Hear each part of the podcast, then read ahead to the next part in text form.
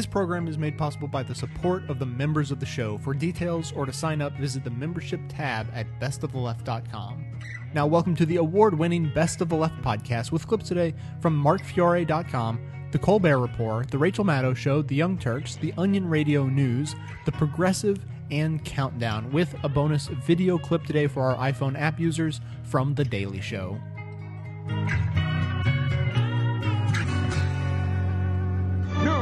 In a nutshell. From coast to coast, the march of the ungay continues. In New York, Congressman Massa opposes gay marriage while supporting tickling and groping. In California, State Senator Roy Ashburn, after years of voting against gay civil rights, revealed to the world that he was, in fact, gay. Right wing Roy wasn't the first to spend the better part of a career proving how ungay he was. From toe tapping tough guy Larry Craig to family values Foley, many politicians appeared to have taken a hypocritical oath. But now the jig is up. People realize the more stridently family values the politician, the more likely he is to be gay. So politicians everywhere and of all preferences adapted.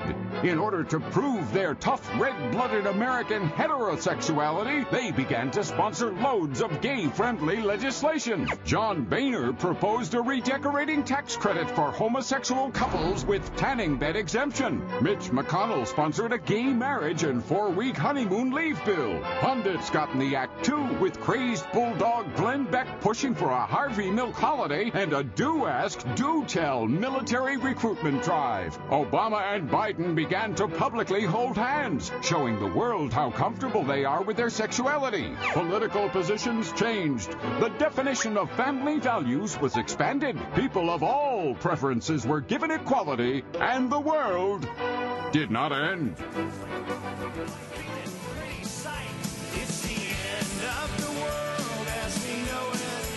It's the end of the world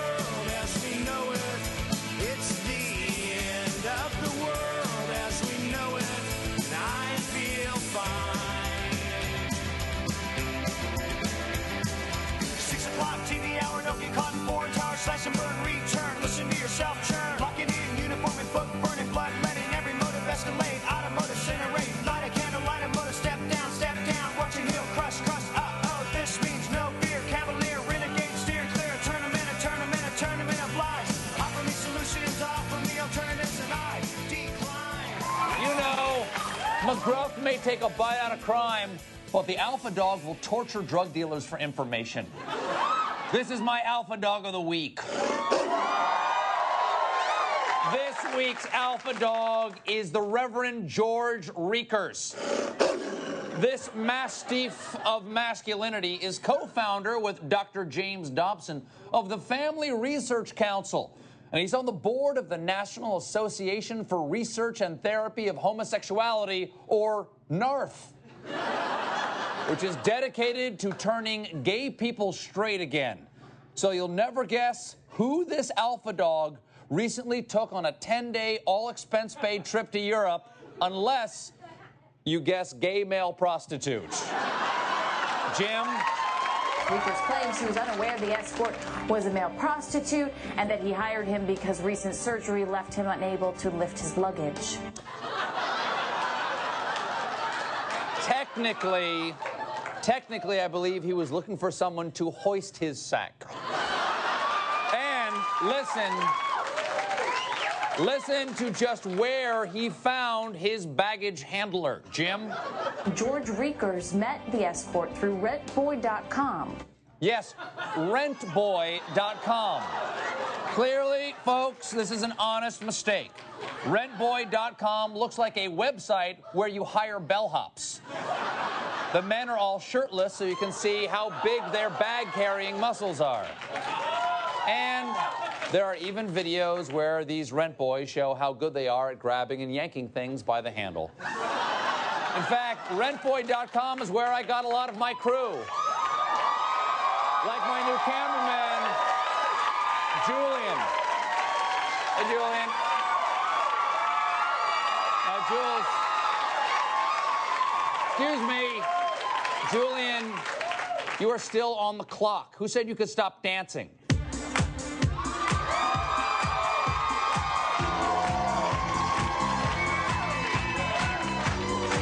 Stop. You can stop. You can stop. I'm getting seasick. Now, an ordinary anti gay crusading pooch would stick its tail between its legs, but this alpha dog mounted a stiff defense. On his Facebook page, Rekers justified his trip by barking, like Jesus Christ, I deliberately spend time with sinners with the loving goal of trying to help them. Yes, Jesus spent time with prostitutes. That's why good Christians should always ask themselves, WBWJR. What boy would Jesus rent? So, Mr. Rekers, for publicly condemning man love while privately being man's best friend, you, sir, are my alpha dog of the week. The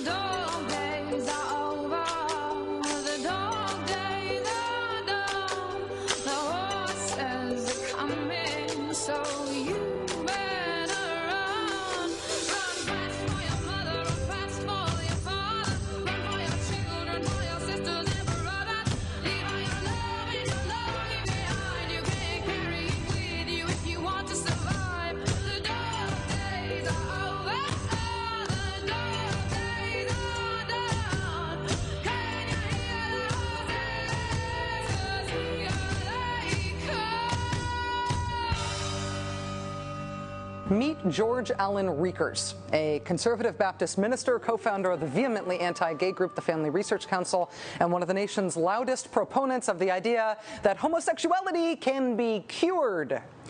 Here's George Rekers, photographed by the Miami New Times at Miami's airport, returning from a 10 day European vacation with a much younger, quite hunky companion who he met and hired through the website rentboy.com.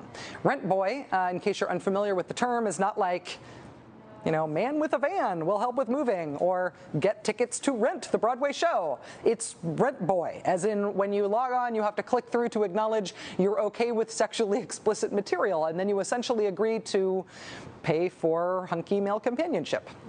When the story broke in the Miami New Times, Mr. Rekers told the paper that he had hired this young man in question because, quote, I had surgery and I can't lift luggage which doesn't explain why in this New Times photo, as you can see, it is Mr. Rekers who is the one wrangling the cart, not his young consort. Mr. Rekers also told the paper that he used the trip to explain that the Christian faith is based in love and to show the rent boy how he too could be saved. Later, the young man who Mr. Rekers brought to Europe told the paper that he had spent part of each day on that trip giving Mr. Rekers massages. Very, very specific massages. You can look up the descriptions of them online yourself. There's no need to get into that here. I realize this story has been everywhere this week. There are a lot of things that are funny about it, and it is easy to have Schadenfreude about a guy this ostentatiously hypocritical. I would like to add something, though, uh, to our understanding of what's going on here after a week of coverage of this story. People being gay, people being closeted, people hiring sex workers, um, in themselves, those things are neither all that funny nor all that newsworthy. But when people have built their careers their professions uh, on professions of their own sexual moral rectitude. David Vitter, John Ensign. When people have built their careers on trying to make life miserable and dangerous for gay people, while they themselves are secretly gay, Larry Craig, George Rekers, then congratulations, you've made the news. It's no longer just your private business. What hasn't been appreciated about the George Rekers rent boy case is just how miserable he has tried to make life for other gay people in this country, and the fact that he's still doing it. So here's George Rekers getting caught at the Miami airport on April 13th, okay? That's him in the blue shirt in the foreground. It's a picture he didn't want you to see. The George Rekers he does want you to see shows up here exactly two weeks earlier in this letter, dated March 31st. This letter was reportedly sent to every school superintendent in America, all 14,800 of them. The letter advises school districts, quote, in dealing with adolescents experiencing same-sex attraction, it's essential to understand there is no scientific evidence that an individual is born gay or transgender. It is also critical to understand that these conditions can respond well to therapy right? If you have the gay, don't worry, it can be cured. Although doing so sometimes leaves a lingering backache, maybe? The Hey Superintendent, any gay kids in your school district need to be told they can be cured letter uh, is from none other than George Rekers. See, he's listed here on the letter as a member of the Pediatric Psychosocial Development Committee of this group, the American College of Pediatricians. That sounds official, it sounds serious, right? It's not. They are just one of these wacky far right cure the gays groups. They're hoping that you will mistake them. They are the American College of Pediatricians. They're hoping you'll mistake them for the real doctors group, the American Academy of Pediatrics. That's the real group. Again, the, the Cure the Gays letter from George Rekers' group goes out on March 31st to every school district in the country. George Rekers then shows up at Miami's airport two weeks later with the hot young guy he hired off of rentboy.com, having just returned from a 10 day rentboy vacation. It's as though he and his colleagues put the letter in the mail, deadline met, and then left for two weeks of much needed vacation and massages. The reason George Rekers' pitiful, closeted, hypocritical life news uh, is actual news is because he's quite actively engaged in trying to change this country to make it a more difficult place to be gay, particularly a more difficult place to be a young gay person, while he is simultaneously hiring at least one young gay person to not carry his baggage.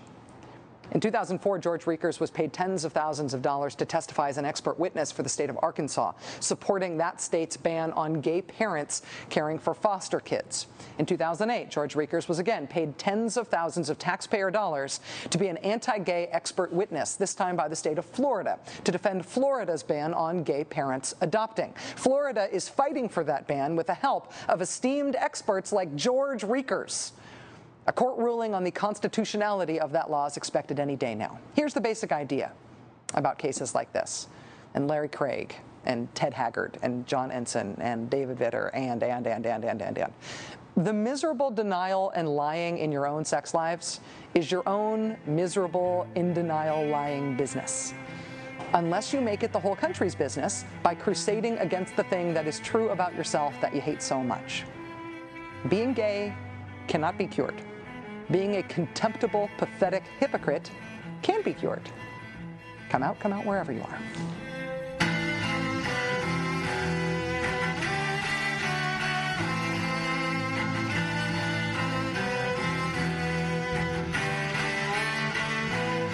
This episode is being sponsored by Audible. They're the world's largest resource for downloadable audio content like books, periodicals, premium podcasts, and more. For a limited time until June 30th, Audible is offering listeners of this show a free audiobook download of your choice. It's a pretty good deal. Simply visit audiblepodcast.com slash best. That's audiblepodcast.com slash best.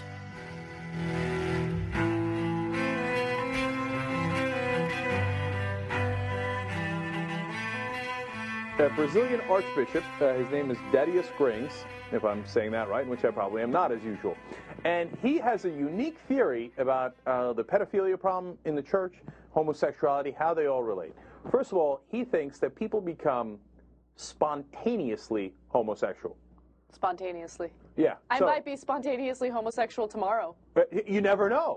you never know. Okay, like you've been walking around, you're like, all of a sudden, boom, it hits you. You're spontaneously homosexual. You're like, penis?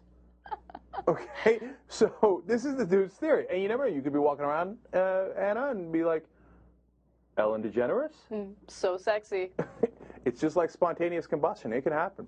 Here's some of his quotes. Uh, we know that adolescent uh, that the adolescent is spontaneously homosexual. Boys play with boys, girls play with girls. If there's no proper guidance, this sticks. Uh, I, no, I love this guy. The question is, how are we going to educate our children to use a sexuality that is human and suitable? okay, so wrong in so many ways. But my favorite thing about this, Anna, is that it goes to the heart of what uh, a lot of conservative, you know, in this case, Catholics, Christians, whatever it might be, religious people, it could be Muslims, doesn't matter. Uh, oh, they always think like, no, boys and boys are naturally attracted to each other, and so are girls with girls. So we have to fight it, you know. Otherwise, you know, boom, they become spontaneously homosexual, and then it sticks, and then you can't undo it. But you see, that I didn't have that experience. Like, I, I don't think a lot of us did. Where you're like, I mean, when you were eh, growing up, was it like, oh, I know you. Did girls come up to you and be like, oh, let's play around, let's do this? No, actually, um, my earliest memory of playing with kids or whatever was when I was in kindergarten, and I had a crush on Sanjeet. and uh, he was the Indian boy Oh, in the wow, class. Very And- multicultural. yeah, I know. and I, I mean, you of course you don't naturally uh, grow up liking your sex, right? You, it, I don't know. They're It- it's yeah, it's it, it it comes from within you. It's not like, and that's why these guys don't get it. It's because within them they're gay, okay, Mm-hmm. and so they think everybody is gay. So he thinks, well, obviously, when you're young, boys are attracted to boys, and if you're not careful, it's going to stick. But we don't all think that. Actually, most of us are straight. Nothing wrong with being gay, as long as you know, and you want to wear funny clothing and be a Catholic priest or whatever. I just wear funny clothing and go to West Hollywood and just you know relax a little bit. But I love the contradictions here, Cenk, because look, first of all, they say that you choose to be gay. It's Uh-huh. a choice that you make, right? And then all of a sudden they say, no, no, no, you're born automatically being gay, and you have to find a way to make yourself straight. And then this new one is kind of a hybrid where you uh, are not gay, all of a sudden you spontaneously become gay, and unless you fight really hard against it, it sticks. Here's some more absurd comments from the uh, uh, Archbishop here. When, he says, when sexuality is trivialized, it's clear that this is going to affect all cases. Homosexuality is such a case. Before the homosexual wasn't spoken of, he was discriminated against. He views that as a positive. So he continues, when we begin to say that they have rights, rights to demonstrate publicly, pretty soon we'll find the rights of pedophiles. He's like, remember the good old days when we used to keep the gays down and discriminate against them? Now that, that kept them down a little bit uh, and kept our natural, I mean their natural urges out, right? Is what the Archbishop is saying. And he's like, now next thing you know, we're going to allow my uh, natural urge of pedophilia to get out. Oh, oh, I mean their natural urge of pedophilia. Dude, the rest of us aren't pedoph- pedophiles, okay? We don't have those natural urges that you apparently have to fight your whole life. So uh, he continues, society today is pedophile. That is the problem. So people easily fall into it. You get what he's saying? These are his urges, and he's projecting it all onto us. Ah, it's unreal, man. He's also the guy, by the way, that said, ah, there weren't that many Jews killed in the Holocaust. Oh my God. It's like there was only like a million. They're exaggerating with six million. People who make that case always amuse me. Like, well, let's say for a second that you were right, okay, even though every single piece of evidence in the world indicates that you were wrong, right? And then what? Like, what did you prove? Oh, no, the Nazis only killed a million Jews. and? Yeah. It's, I don't know why they even bother to make such asinine points. So, look, when somebody comes and tells you, oh, watch out for the gays, he's saying, watch out for me because I'm gay.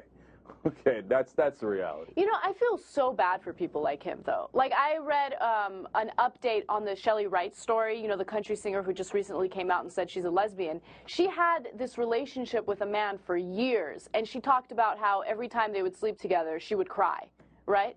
And it's like, dude, these people hide their identities because they're so afraid for so long. It's like, just be true to yourself, okay? Stop with the hating, stop with the self. Um, doubt or whatever the hell they're going through and just come out it's it just it drives me crazy One last thing on this. If you're straight, uh, let me play a little game with you and see if it sticks.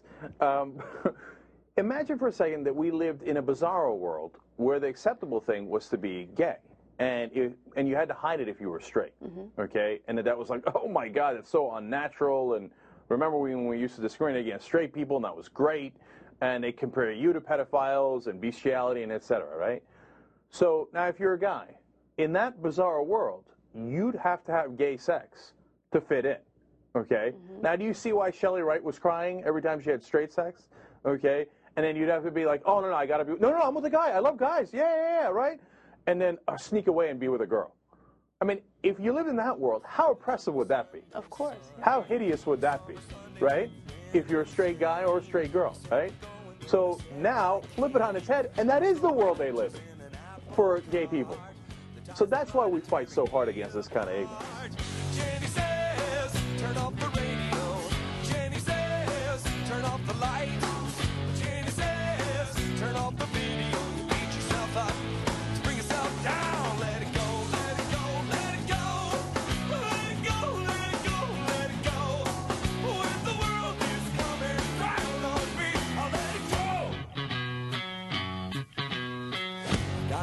Reason for the things I say.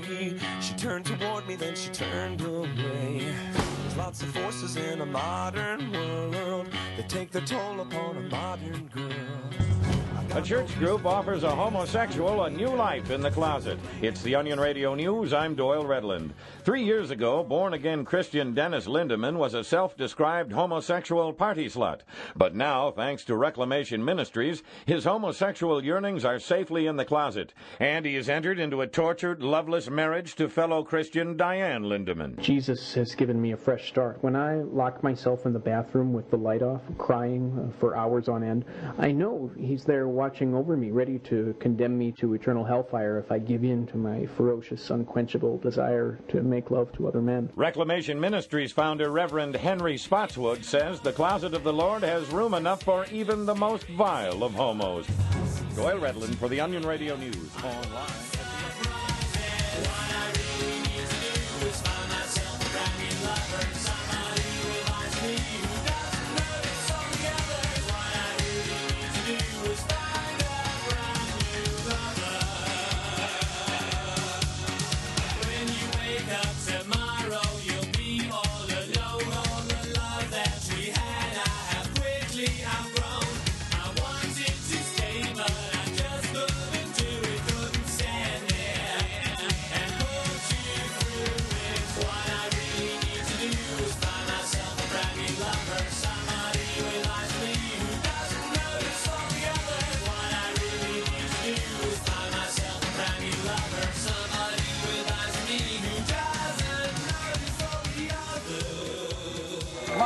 Tonight has written a New York Times Magazine article about whether animals can be gay.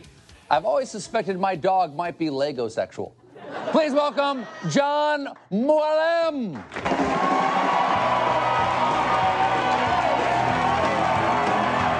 Hey, Mr. Mooallem, thank you so much. Now, sir, let's get down to brass tacks here. You wrote this New York Times Magazine article, okay? They gay?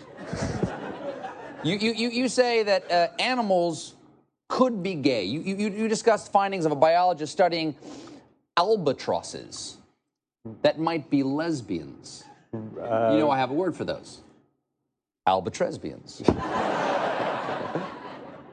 T- tell me about the foundings of this man. Uh, well, you know, basically what we know is that there's there have been observations of same-sex activity in about 450 different species. You've got you know female koalas that will mount each other. You've got uh, male dolphins that will penetrate each other in the blowhole. Um, Really? Where is that happening? uh, I'm not really at liberty to say.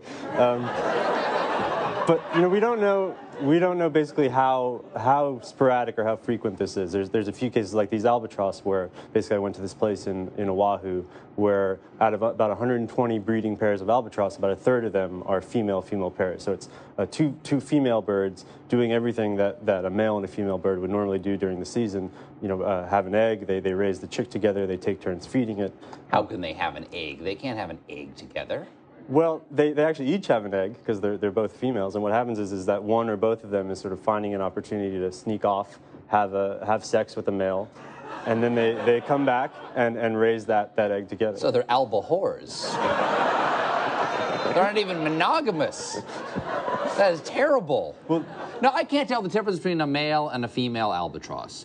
Isn't it a simpler explanation that neither can the albatrosses? Maybe they think they're with another male. I suppose that's possible. I mean, uh, I'll tell you what's disturbing about it. Let me, let me tell you why this upsets me. Is that I look to the natural world to prove that homosexuality is a choice. And if you're saying that animals are getting gay out there, that means it's a natural thing to do. Ergo, wrong.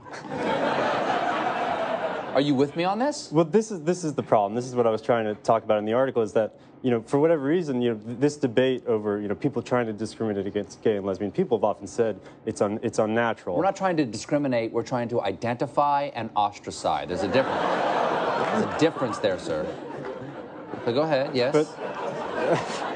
I suppose the, the, the, the bigger point is, you know, wh- whether or not it, it can be reassuring to see, you know, this going on between animals, and that seems to suggest, well, it's not unnatural. It's, it's very natural. It's not a choice. These animals aren't choosing it. But, but really, I don't think that's the, a really coherent or even important debate to have. I mean, we do things all the time that animals don't do. You know, we, we sit at tables and have conversations. We play Scrabble. I, you know, I don't see any none of the albatrosses were doing that. But all these things that, that we do, we don't think to, to reflect back and, and think of whether they're natural or not. It's only about the, these sort of sexual issues where we're all sort of peeking over our shoulders, trying to find precedence or, or validation or, or, or a, a, reputa- a reputation of, of what we're doing in, in the animal world. That's a lot of fancy words. Animals, gay or not? That's my question. You said they gay. What's the answer? Do animals get gay? Do they gay it up? Are they gaying off? How, how, how much more simply can I reduce your argument? Do are animals gay? Uh, well, let's talk about the word gay for, for a second. Well, we? let's do it. So You're on my so- turf now. All right, all right. so you know, we gay is is meaning a sexual orientation. It's not just a, a behavior. And if you think about it, how are we? How are you going to show that an animal is gay? I mean, you'd have to. I would that. say penetrating each other's blowholes might be might be one way one way to show that. I'm just going to reach reach at random. Okay, but is that is that dolphin you know perpetually you know always oriented towards being attracted to, to other male dolphins? I mean, doubt we- anyone's going to forget that happened. you know, you know, penetrate one blowhole. I know, follows you for the rest of your life, but it did happen. Yeah. Yeah. Um, it's, it's a valid point. It's about. It's probably Thank you. Pretty, it's probably I rarely memorable. hear that. Um, but you know, when you use a word like "gay," that you're applying a, a human term to to the animal. Yes, I am. Well, animals have very human qualities. I've seen bears roller skate and monkeys smoke in the circus. What's the difference? I mean, I think the difference is how much stock you put in the similarity or dissimilarity between between us and animals. I mean, we as a society shouldn't base what we what we tolerate or not tolerate by whether it exists or doesn't exist in the animal kingdom. Before people knew about homosexual activity in animals, they used that as an excuse to say, you know, this is why homosexuality is is immoral in mm-hmm. in humans. Um, you know, because it, it doesn't even if the animals aren't doing that, certainly we shouldn't. Um, and then when we get new knowledge, those arguments have to change. So How do I know? How do I know I can trust this new knowledge? What about what about journalistic bias? Let me ask you this: Are are you gay? Uh, no, no. Are you an albatross? No, I'm, I'm a, a straight human. All right. Yeah. Well, then uh, uh, I think it's an article worth reading. I love hearing from listeners who write in to tell me about how this show positively impacts their lives. as It reinforces the idea that what I'm doing really may be making a little bit of a difference. What I love even more is that it's the support of the listeners themselves which makes this show possible. If you appreciate the service this show provides, you can make individual donations or become a member and donate $5 a month, or even save a couple of bucks by paying for a year in advance. Member support gives me the time it takes to produce 10 shows per month, and in return, members receive access to bonus audio and video content through members only raw feeds.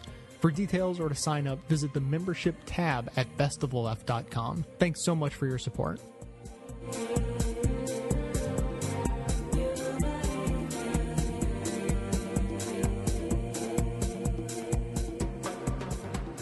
Good news today. Uh, White House is seeking to speed up the Don't Ask, Don't Tell repeal. Okay, so this is very good news. Now, uh, in the beginning, I was both skeptical and optimistic about this at the same time. So what do I mean by that?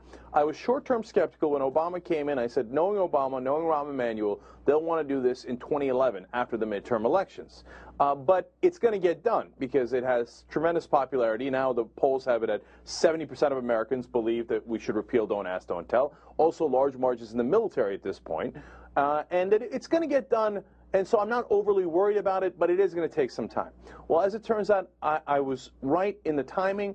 Uh, what happened was Congress was pushing forward on it, and the Obama administration said, no, no, no, no, let's do it after the 2010 elections. Let's do it in 2011. Yeah. But as you know, as circumstances changed, and as polling happened, Exactly. W- What wound up happening is Congress said, no, we got to go now. Okay.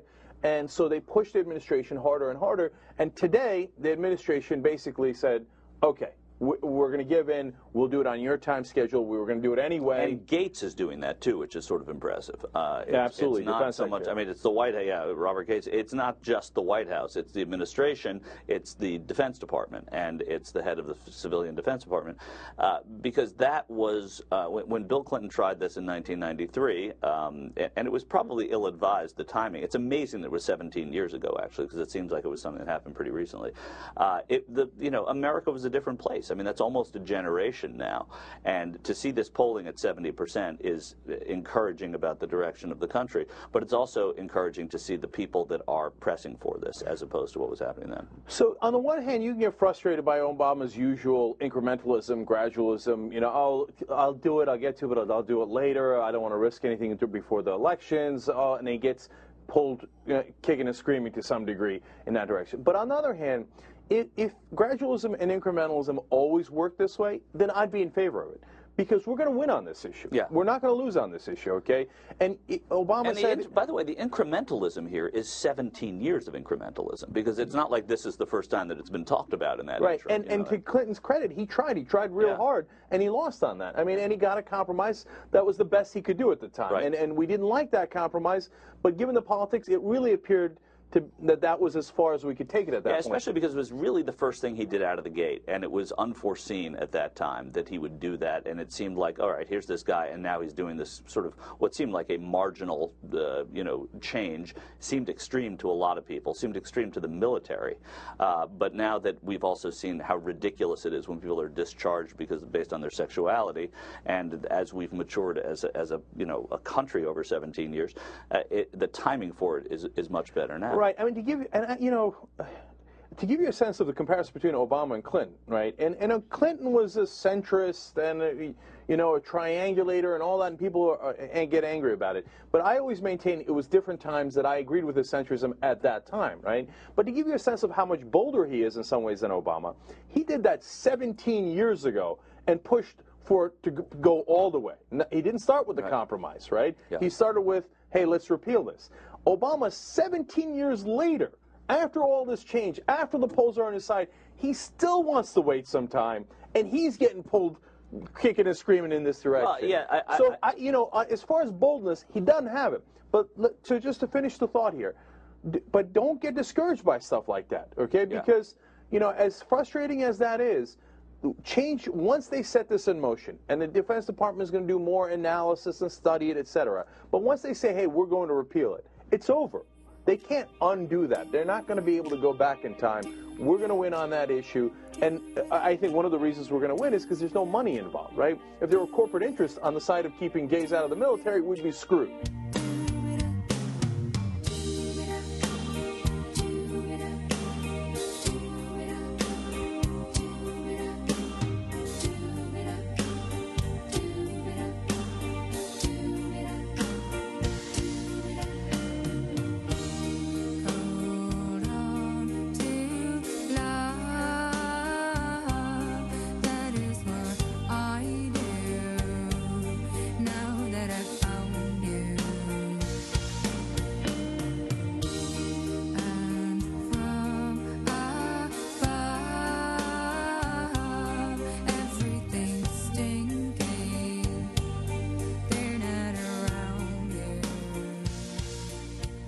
Clinton's 1992 presidential campaign, he promised that he would repeal the ban on gay people serving in the United States military. After the new president was elected, months of brutal politics followed in which his opponents turned the gays in the military issue to maximum advantage against him. President Clinton ultimately signed a piece of legislation that effectively codified the ban on gays in the military under a total misnomer of a new name. They called it Don't Ask, Don't Tell. The subsequent 17 years, though, have seen plenty of asking, as thousands of service members have been run out of the military despite their desire to stay and serve, thanks to an aggressive witch hunting, sexual orientation investigative system within the armed forces. Since Don't Ask, Don't Tell was put into effect, it has resulted in more than 14,000 people who are ready and able to serve being fired from our military. Many of them have been unwilling to go quietly Uh, Over the last 17 years, Americans have learned the names of people like Air Force Lieutenant Colonel Victor Fehrenbach, Army Lieutenant Dan Choi, Air Force Major Mike Almy, all three whose stories you have heard when they have been guests on this very program. Americans have also learned the names of people like Jenny Kopfstein, a highly decorated U.S. Navy lieutenant who served multiple deployments in the Pacific after 9 11. Army Captain Anthony Woods, an Iraq War veteran who received the Bronze Star and the Army Commendation Medal. Rhonda Davis, a former first class U.S. Navy petty officer. All of these people have either been kicked out of our military or are in the process of being kicked out of our military as a result of Don't Ask, Don't Tell. All of them have been willing to make their cases known publicly, to put a face on the consequences of Don't Ask, Don't Tell. And look what that's done. Look at what's happened to public opinion on the issue since Don't Ask, Don't Tell went into effect in 1993. Support for gay people serving openly in America's military was about 44% back in 1993. It is up to 75% today and holding. 75% of Americans don't agree on anything. Some days it feels like 75% of Americans wouldn't all agree that the world is round. But 75% of Americans agree that don't ask, don't tell is dumb. That gay people should be allowed to serve openly in the U.S. military. 17 years down the road, in this rather different public opinion climate now, a new Democratic president has promised again that gay people will be allowed to serve openly in our military. And despite all that's changed over the past 17 years, again, this Democratic president is facing political opponents who are determined to turn this issue to maximum advantage against him. The problem now is that when people like Mike Pence, the number three Republican in the House, say that Republicans are all going to vote against a repeal this year because, quote, the American people don't want the American military to be used to advance a liberal political agenda. When people like Mike Pence say that, as Mike Pence did today, that talking point seems like it might have made sense in 1993. Maybe. But now, the American people, if you ask them, and pollsters often do, American people sort of do want this to change. But the fight is an uphill one. Last night on this program, we told you about a compromise that had apparently been reached to include Don't Ask, Don't Tell repeal legislation in a bill that is expected to be voted on this week. The compromise essentially allows Congress to vote on repealing Don't Ask, Don't Tell now, this week. But if the repeal passes, it wouldn't take effect until after the Pentagon's internal study of the issue is complete, towards the end of the year. Repeal would be contingent on that study. It couldn't go into effect until, quote, the president transmits to the congressional defense committees a written certification signed by the president, the secretary of defense, and the chairman of the joint chiefs of staff that repeal would be, quote, consistent with the standards of military readiness, military effectiveness, unit cohesion, and recruiting and retention of the armed forces. This compromise was crafted by Senator Carl Levin of Michigan, Senator Joe Lieberman of Connecticut, and Congressman Patrick Murphy of Pennsylvania. Their ability to get the White House to endorse this strategy is a big step toward getting Don't Ask, Don't Tell repealed this year. Another big step came from the Pentagon today, from Defense Secretary Robert Gates. Until today, Secretary Gates had been adamant that Congress should not repeal Don't Ask, Don't Tell until after the military finished that review, that review of how to repeal it. Well, today, Bob Gates said he accepts this proposed compromise amendment to vote on repeal now, but to hold implementation until after the study of how to repeal Don't Ask, Don't Tell is completed, which is expected to be done in December. The plan at this hour now is for both the House and the Senate to vote on a repeal amendment later this week, perhaps as early as Thursday. Today, Congressman Murphy of Pennsylvania, himself an Iraq War veteran, officially introduced the repeal amendment in the House as part of the Defense Authorization Bill. The magic number you need to pass something through the House is 217. Patrick Murphy will need to find those 217 if the House is going to vote to end Don't Ask, Don't Tell. Will any Republicans be part of that 217? Well, Republican leadership aides confirmed to NBC News today that House Republicans say they will not only vote against the amendment to repeal Don't Ask, Don't Tell, they will vote against the entire defense authorization bill if it contains the Don't Ask, Don't Tell amendment. In other words, they will vote to defund the Pentagon if that's what it takes to stop gay people from serving openly in the military. Rather, no military at all than one that doesn't witch hunt for the gay. The prospect of repealing Don't Ask, Don't Tell has always been an uphill climb. But for those who would like to see it happen this year, finally, they may take some comfort from the fact that the climbing at least appears to have begun.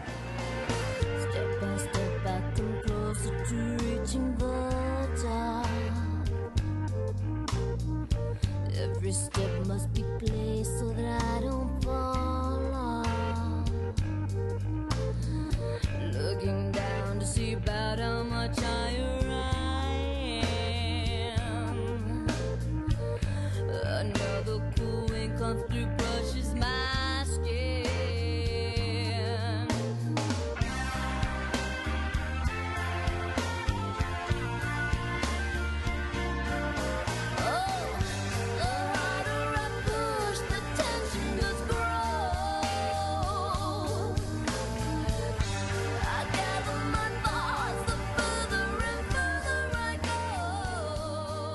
last, the days of Don't Ask, Don't Tell are numbered. The House voted on Thursday by a comfortable margin to repeal it, and the Senate Armed Services Committee also voted for repeal.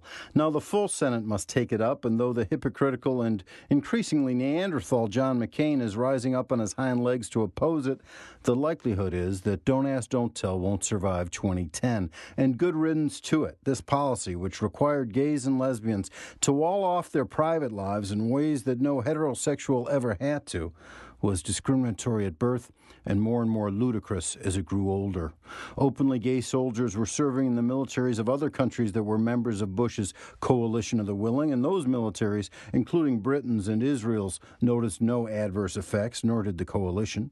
And our military, so short not only of able bodies but of skilled minds, was in no position to be cashiering the 14,000 gays and lesbians who got tossed because Bill Clinton didn't have the guts to outlaw discrimination in the military in the first place. Barack Obama, Defense Secretary Gates, and the Joint Chiefs deserve praise for bringing the shameful period in our military to an end. It should have happened a long time ago.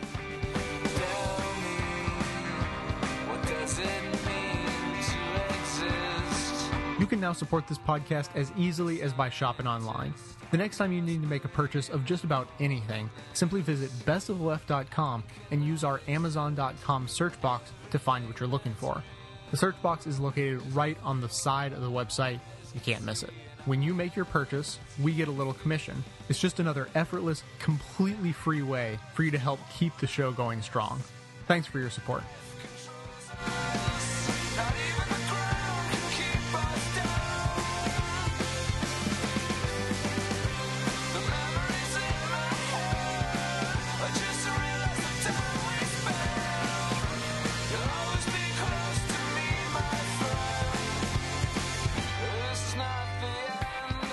So, uh, of course, we're considering repealing Don't Ask, Don't Tell in the military and uh, allowing uh, gay Americans to serve. Uh, of course, conservatives are upset about this. Um, but, you know, I've never gotten a, a great explanation as to why. Uh, but Senator Inhofe from Oklahoma is here to rescue the day. He's going to explain to us what the problems are. So let's go to clip number nine. gone through the military, gone through basic training, and you stop and think it doesn't make any sense. It's it's a first of all it'd be very expensive. Secondly, it's just not working. You have women, men, then you'd have a third group to deal with, and they're just not equipped to do that. And you know, you hear the stories all the time. Uh, the a, a military guy. I happen to be Army, and Army and Marines always feel that when we're out there, we're not doing it for the flag or for the country. We're doing it for the guy in the next foxhole, and uh, and that would dramatically change that. Uh, okay, now there's a funny side to this and a very serious side to it. The funny side is, then there's that third group. Right. Uh, he also shows an unhealthy interest in the next guy's foxhole, too. Uh, and he says, we're not really equipped for it. I'd use your imagination if I were you, Senator Inhofe. okay. Uh, so uh, he, he's very concerned about all of that, and uh, he's heard a lot of stories. I bet you have, Senator Inhofe. Uh, but the serious side of that was what he said at the end there. So, uh, you know, you got to look out for the guy uh, in the next foxhole. And if he's straight, well, obviously you would look out for him. Right, But if right. he's gay, well, he's gay. And what, uh, what do I care if he lives or dies? So, of course, I wouldn't look out for him. And I suppose also if he's gay, he wouldn't look out for you because, you know, gays are what? Evil and they don't care about their comrades and their. I think you put your finger on it. I, I think that he um, is basically saying if the guy in the next foxhole was gay, I wouldn't lift a finger to save him. And that tells you all you need to know about him, including what kind of so called Christian he is, since you're supposed to love the, the sinner and hate the sin. So here's a guy who's basically saying, gay, get your head blown off. Yeah, I mean, I can't figure out how they're equipped. Uh, there's some sort of third sex or something, and you know what? If they died, no skin off my ass. So uh, that's why, because I'm such a bad guy, we shouldn't have them in the military. By the way, you're wrong about that, Senator Inhofe, as to what the actual people in the military think. In 2006, there was a survey of service members. 73% of them said they were comfortable with gays and lesbians, no issues. 73%. Not everybody is as much of an asshole as you are.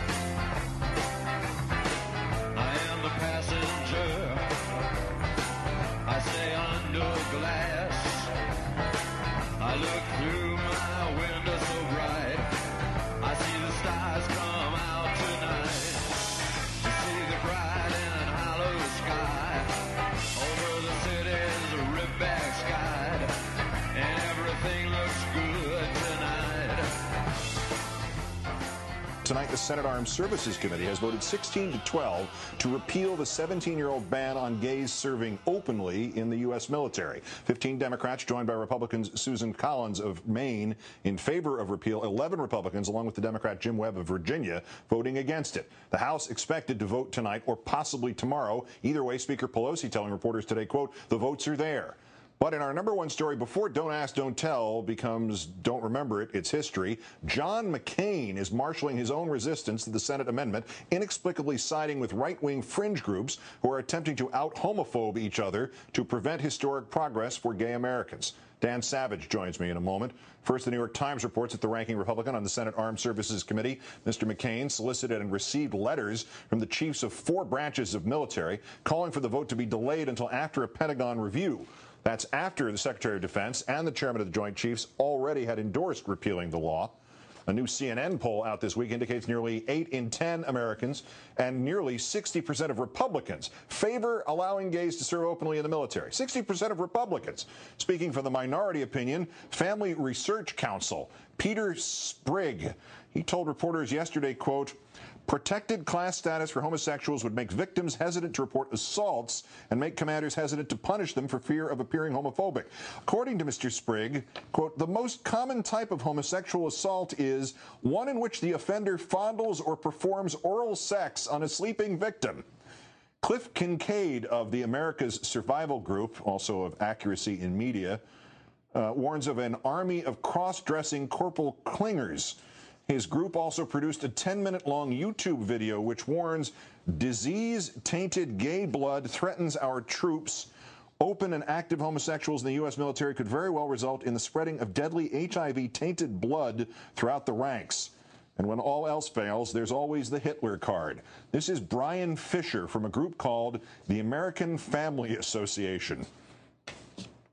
Hitler himself was an active uh, homosexual. Straight soldiers to be savage and brutal and vicious enough uh, to carry out his orders, but that homosexual soldiers uh, basically had no limits in the savagery and brutality they were willing to inflict on whoever uh, Hitler sent them after. So he surrounded himself, virtually all of the stormtroopers, the brown shirts, were male uh, homosexuals. Well, we got a bonus tonight. We got to see the audition tape of the guy who finished second to Glenn Beck. Uh, joining me now, as promised, the author of uh, The Commitment Love, Sex, Marriage, and My Family, columnist Dan Savage. Good evening, Dan. Good evening, Keith. Can you, uh, I know this is, I'm like, it's like asking people to explain, I don't know, mythology or something, but could you explain how Hitler, who had people murdered for being gay, also had this uh, all gay army that did his murdering for him in between their assaults on straight soldiers who were surprisingly sound sleepers? It's inexplicable. It's a big lie. Uh, Hitler treated gay people the way these right-wing bigots would like to treat gay people, gay soldiers the way these right-wing bigots Mm-hmm. would like to treat gay people and gay soldiers. They were dri- driven out of the armed forces. They were locked up in concentration camps, and they were murdered. And this guy decided, particularly the brown shirts, on the night of the Long Knives, Hitler disbanded the brown shirts and murdered, had Ernst Röhm murdered, who was their leader, who may have been gay. Hitler was not an active homosexual. Hitler was married to a lovely female named Ava Braun and had a very strange uh, relationship with her, but there's no evidence, none whatsoever, that Hitler was a homosexual active or otherwise. This is a measure of their desperation. They are losing the battle. That's why they're trotting out all of these really appalling and easily disproved lies. Are you ever uh, surprised at the lies or how absurd they are or the venom that comes from these uh, groups of idiots? No, whenever they're on the verge of losing uh, culturally, uh, they outcome, you know, the most appalling, bigoted statements. We've been hearing this sort of uh, hyperbole for 40 years, 30 years. Back when the first gay and lesbian civil rights legislation uh, laws were being enacted, we heard that, you know, we couldn't let gays and lesbians be teachers, and we had Anita Bryant in Florida and the Briggs Initiative in California, and we couldn't let gays and lesbians be teacher because gays and lesbians recruit, and they were going to recruit your children. All of that is not true. These laws have been passed. There isn't there aren't gay teachers out there recruiting or raping your children. There won't be gay soldiers out there recruiting or raping other soldiers. HIV positive people can't serve in the armed forces. So There will not be HIV positive blood on the battlefield. Uh, soldiers are required to wear what they are required to wear. So there aren't going to be an army of Corporal Klingers, although that would probably terrify. Uh, you know, our opponents in Al Qaeda and uh, Afghanistan if we did send an army of Colonel Klingers over there. Uh, is there something you think specifically about gays serving in the military that these people don't like, or is it as is, as you're suggesting, or is this like a timeline in which wherever they encounter the gay, uh, uh, these these bizarre straight people, presumably straight people, who knows, have to have to overreact just because this is the latest battlefield, no pun intended? Well, first, that's a really great point. Who knows who's lifting these people's luggage, these folks who are so paranoid about people being filleted in their sleep? I'd like to see what's going on in their heads. I think they're projecting some of them.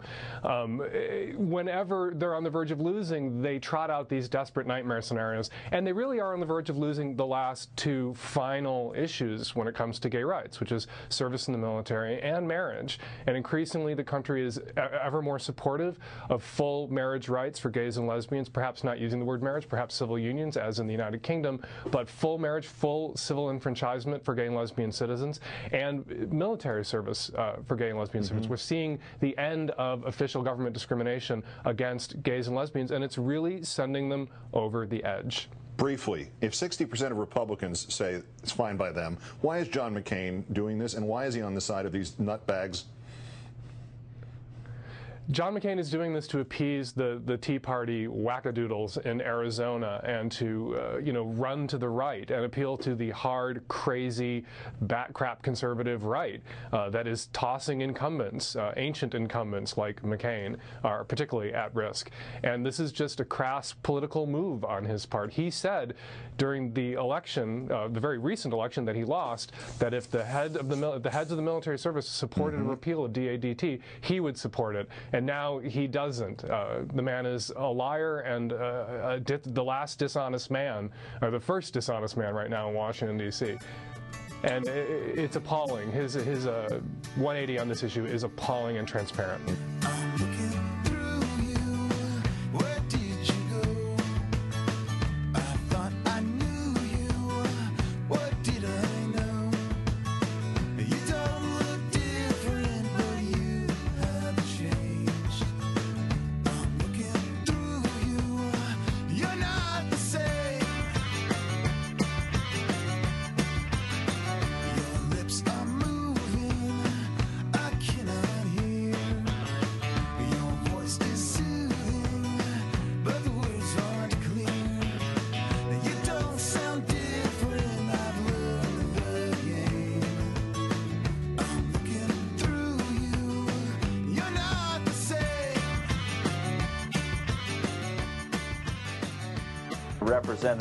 Gohmert, uh, you know, long uh, heralded for his politics of inclusion. He is a Texan, you'll be shocked to know. Louie Gohmert, uh, that's uh, number two, JR. The military is not a social experiment. We are sending them out there with a mission to protect this country. And if someone has to be overt about their sexuality, whether it's in a bunker where they're confined under fire, then it's a problem. And that's what repeal of Don't Ask, Don't Tell does. It says, I have to be overt. I don't care. I want this to be a social experiment. While we send men and women out in harm's way to lay down their lives for us, we don't care what you think. We don't care what word you were given by your leaders, that we do care what you think, and we'll incorporate that and we'll work with that. We're saying we're shoving this down your throat. We don't care. That's my favorite part. the, the ovation. I, Yeah. yeah, that doesn't happen a lot. I, uh, we doctored that just a bit. Just the ovation. Yeah, yeah. Um, the uh, I had uh, he lost his way. I couldn't even follow him. Yeah. Well, I mean, i i first of all, um, I, you know, these things often speak for themselves. There's not much we can say about them. They, they're infuriating. Uh, if you live in Tyler or Longview, Texas, you should be embarrassed by your representation in Congress. Uh, that that uh, just because. Um, you know, so, we're not saying that you have to be overt. We're saying you should not have to be covert. That we are who we are, and and it does not at all affect anything he was talking about. They're going out and they're in the bunker. D- Does he just? Louie Gohmert must think that gay people, oh, oh they're in a bunker. they're just going to start having sex, Wearing their sexuality on their sleeve. Look, we, uh, hitting on other people in the military. uh, I'm overtly heterosexual. I tell you what, if I were in the military, I'd restrain myself next to female soldiers. Right, and if you didn't, Yeah. you'd be kicked out, just Yeah. like this person. Yeah, you and know? we're not. Uh, yeah, they're not. Uh, they don't. Uh, the sexuality is not uh, different depending on your sexuality. on your orientation. Yeah, I mean, on your orientation, exactly. right. And and, and it's uh, it's so offensive, but you just have to keep thinking back that it, it- you know when the Voting Rights Act w- was passed and, and this this kind of chatter was had on the House floor, I am sure there were people that sounded as stupid and foolish and backwards as Louie Gohmert does. Louie Gohmert sounds like a moron, and one day people are going to listen and and they're going to hear Louie Gohmert and they're going to think, uh, you know, you're going to have school children listening to Louie Gohmert saying, "Oh my God, what country is this?" Can I, uh, Jr. What happens if I? Uh, uh, unless you, can I just? We're just gonna. What happens if I play the thing marked "You White Moron"? That's going to be okay. All right. I just wanted to make sure. So uh, you can go ahead and say Louie Gohmert's a moron again. Louie Gohmert is a moron. You white moron. Okay, there we go. Uh, yeah, Louie Gohmert is uh, is uh, is yesterday's politics, and um, thankfully uh, we have him out there saying those. And things. it's, ye- it's yesterday's politics, and he only has 185 other guys in Congress Well, I mean that's to true, but you know that it's uh, that happened then, and it will. These people will be looked at as fools one day. Let's. He has some friends. Uh, let's go to. Uh, is it uh, Representative Todd Akin, uh, Sure, Republican yeah. of Missouri? We can hear from all of them. Yeah, let's hear from everybody. Cli uh, clip number four, Representative Todd Akin of Missouri. Are we going to then protect and condone homosexuality in the military? That's that is a big question, and how does that work out? And uh, is this the way that we show respect for the people who are willing to offer their lives and their limbs for our country? Is this the sort of thing that George Washington or our founders would be proud of that we were doing today in, in this little quick flash before Memorial Day? And uh, why are we t- wanting to do this? Well, to tickle the fancies of a, of a very vocal but very small minority for political purposes. I will not betray my children or our armed services people just for mere politics. You white moron. Um, uh, do we think tickle the fancy was intentional? Well, shove it down their throats. That, that's what Louie Gohmert said. I, you know, Oh, I- did he I- really? yeah, yeah. Oh, again, I missed again, yeah. you know, you, you hear the what? How are we offending? And first of all, he's saying a small but vocal major- minority that actually got it passed or got it repealed. I love that. Yeah, we're, right. trying, we're trying to appeal to a small but vocal minority, and then they passed it. Yeah, that's right. um, uh, but by the way, I missed shove it down their throat, and now tickle the. There's no way all of that's not intentional. Well, I, I don't know. I, I, I don't know if it is. I'm, I'm not that certain it- skeptical. I'm not that skeptical. What I'm saying is these guys are idiots, and these guys. Uh, he's talking about protecting his family. They're they're you know risking life and limb, but the gay people that are in the service right now, they're not risking life and limb. I, I just hope one of these guys gets caught with a guy, you know, a male prostitute uh, in you know Washington somewhere, and and uh, j- I just would love the hypocrisy. Wasn't me. Wasn't me. Yeah. Right, so go ahead. Look at you with the manning the board. Yeah. You must be pretty proud of yourself.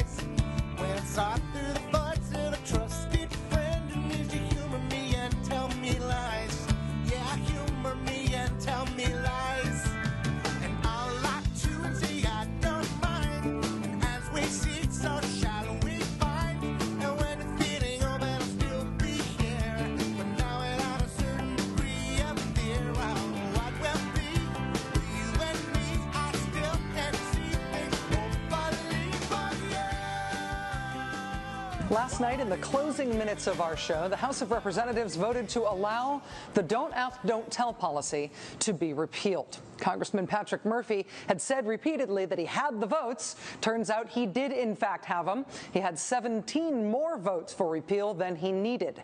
Now, what passed the House was an amendment to a Pentagon funding bill. Despite much crowing from House Republicans that they would vote down funding for the Pentagon rather than allow the funding bill to also repeal Don't Ask, Don't Tell, the overall funding bill also passed the House today.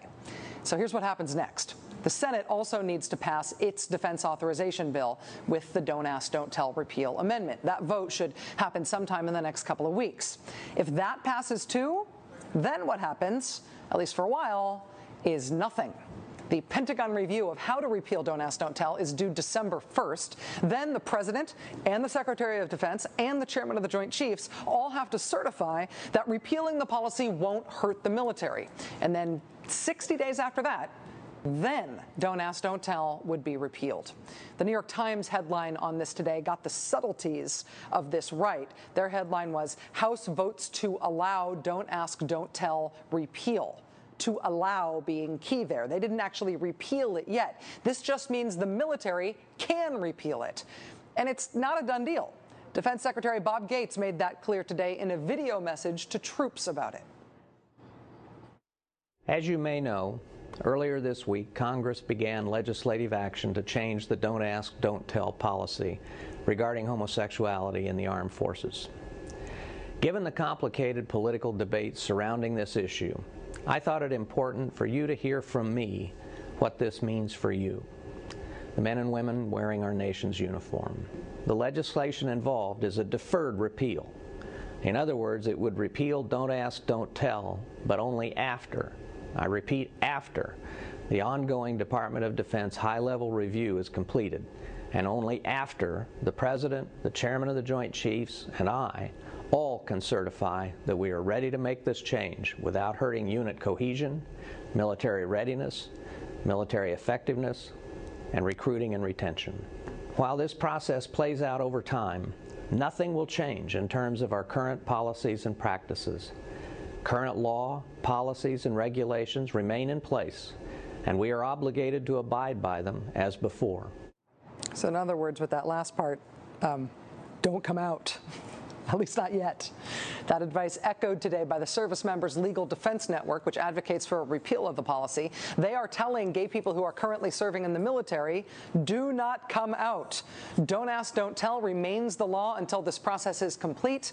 Lesbian, gay, and bisexual service members are still being discharged under Don't Ask, Don't Tell, and they will continue to be discharged until this process is complete. The moral arc of the universe may bend toward justice, in other words, but it is a long, long arc. The wait is nowhere near over.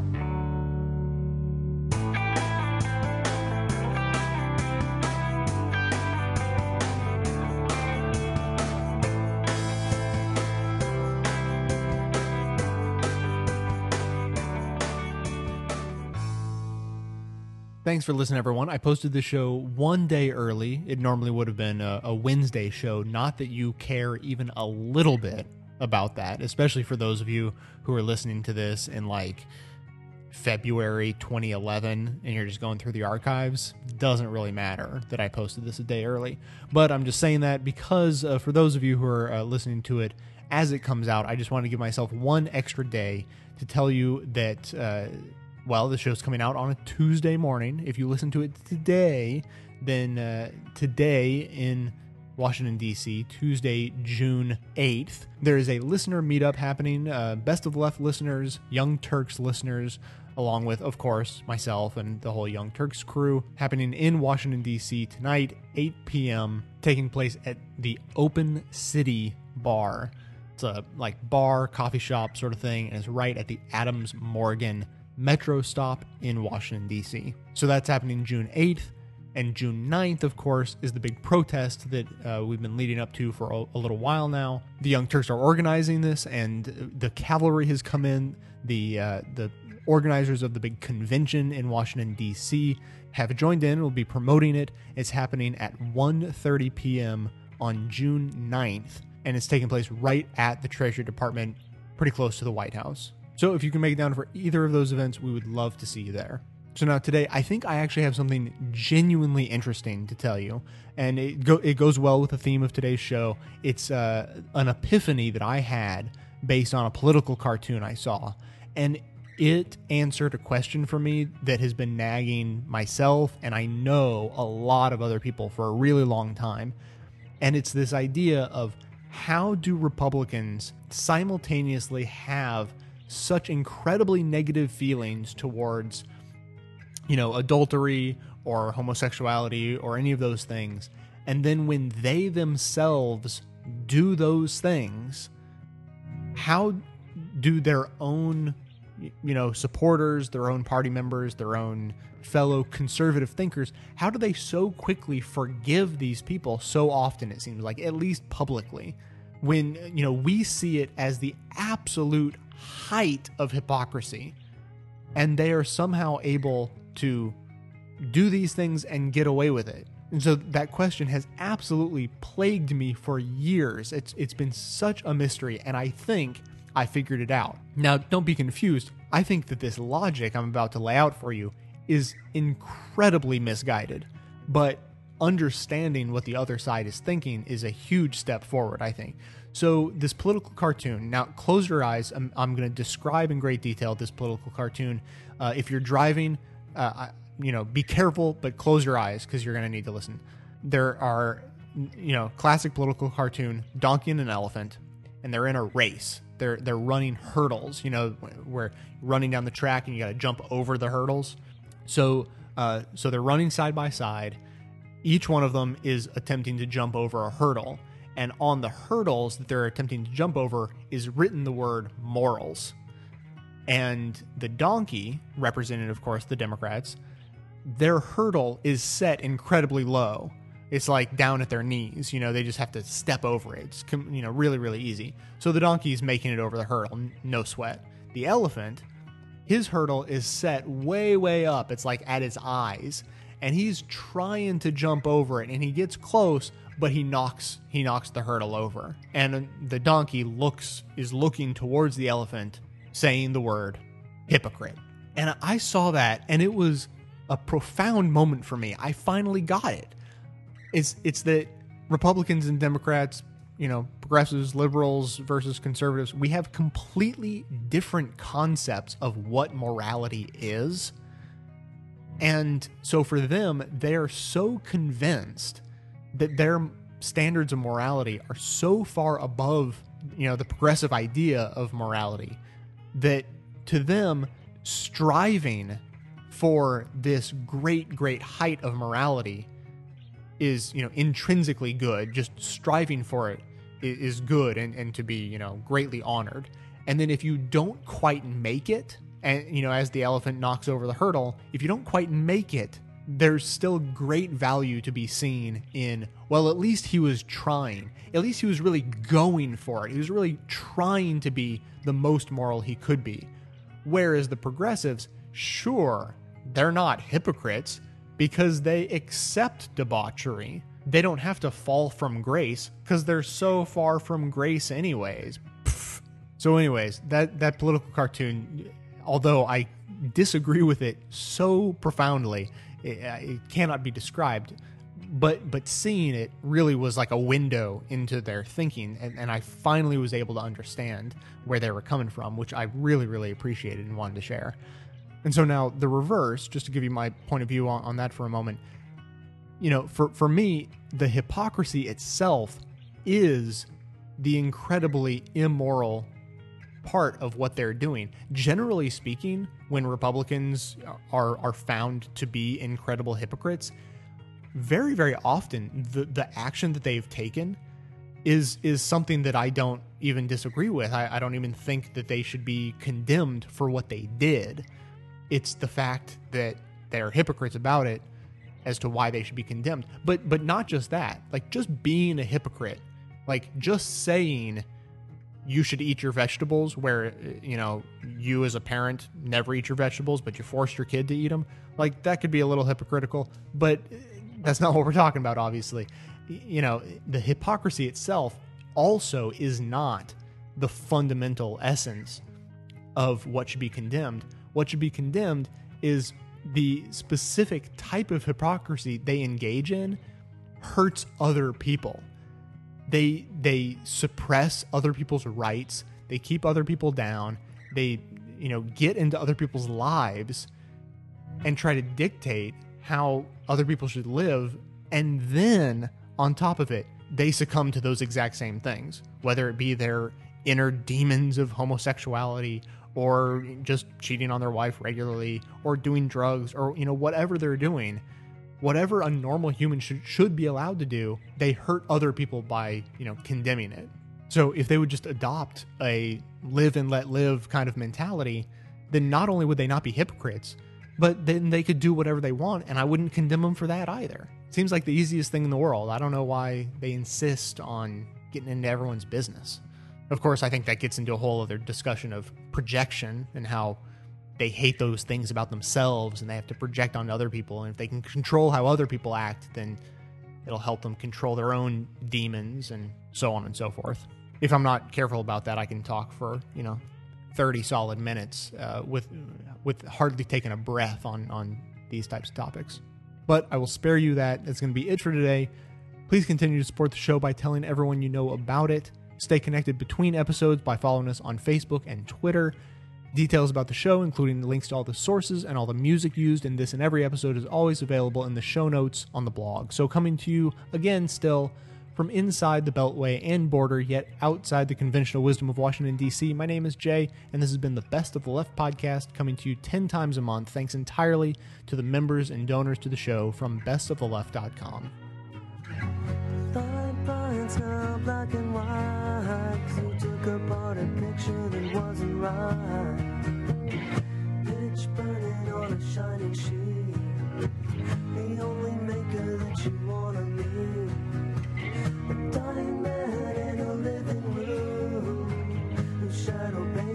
before. I'll take you out.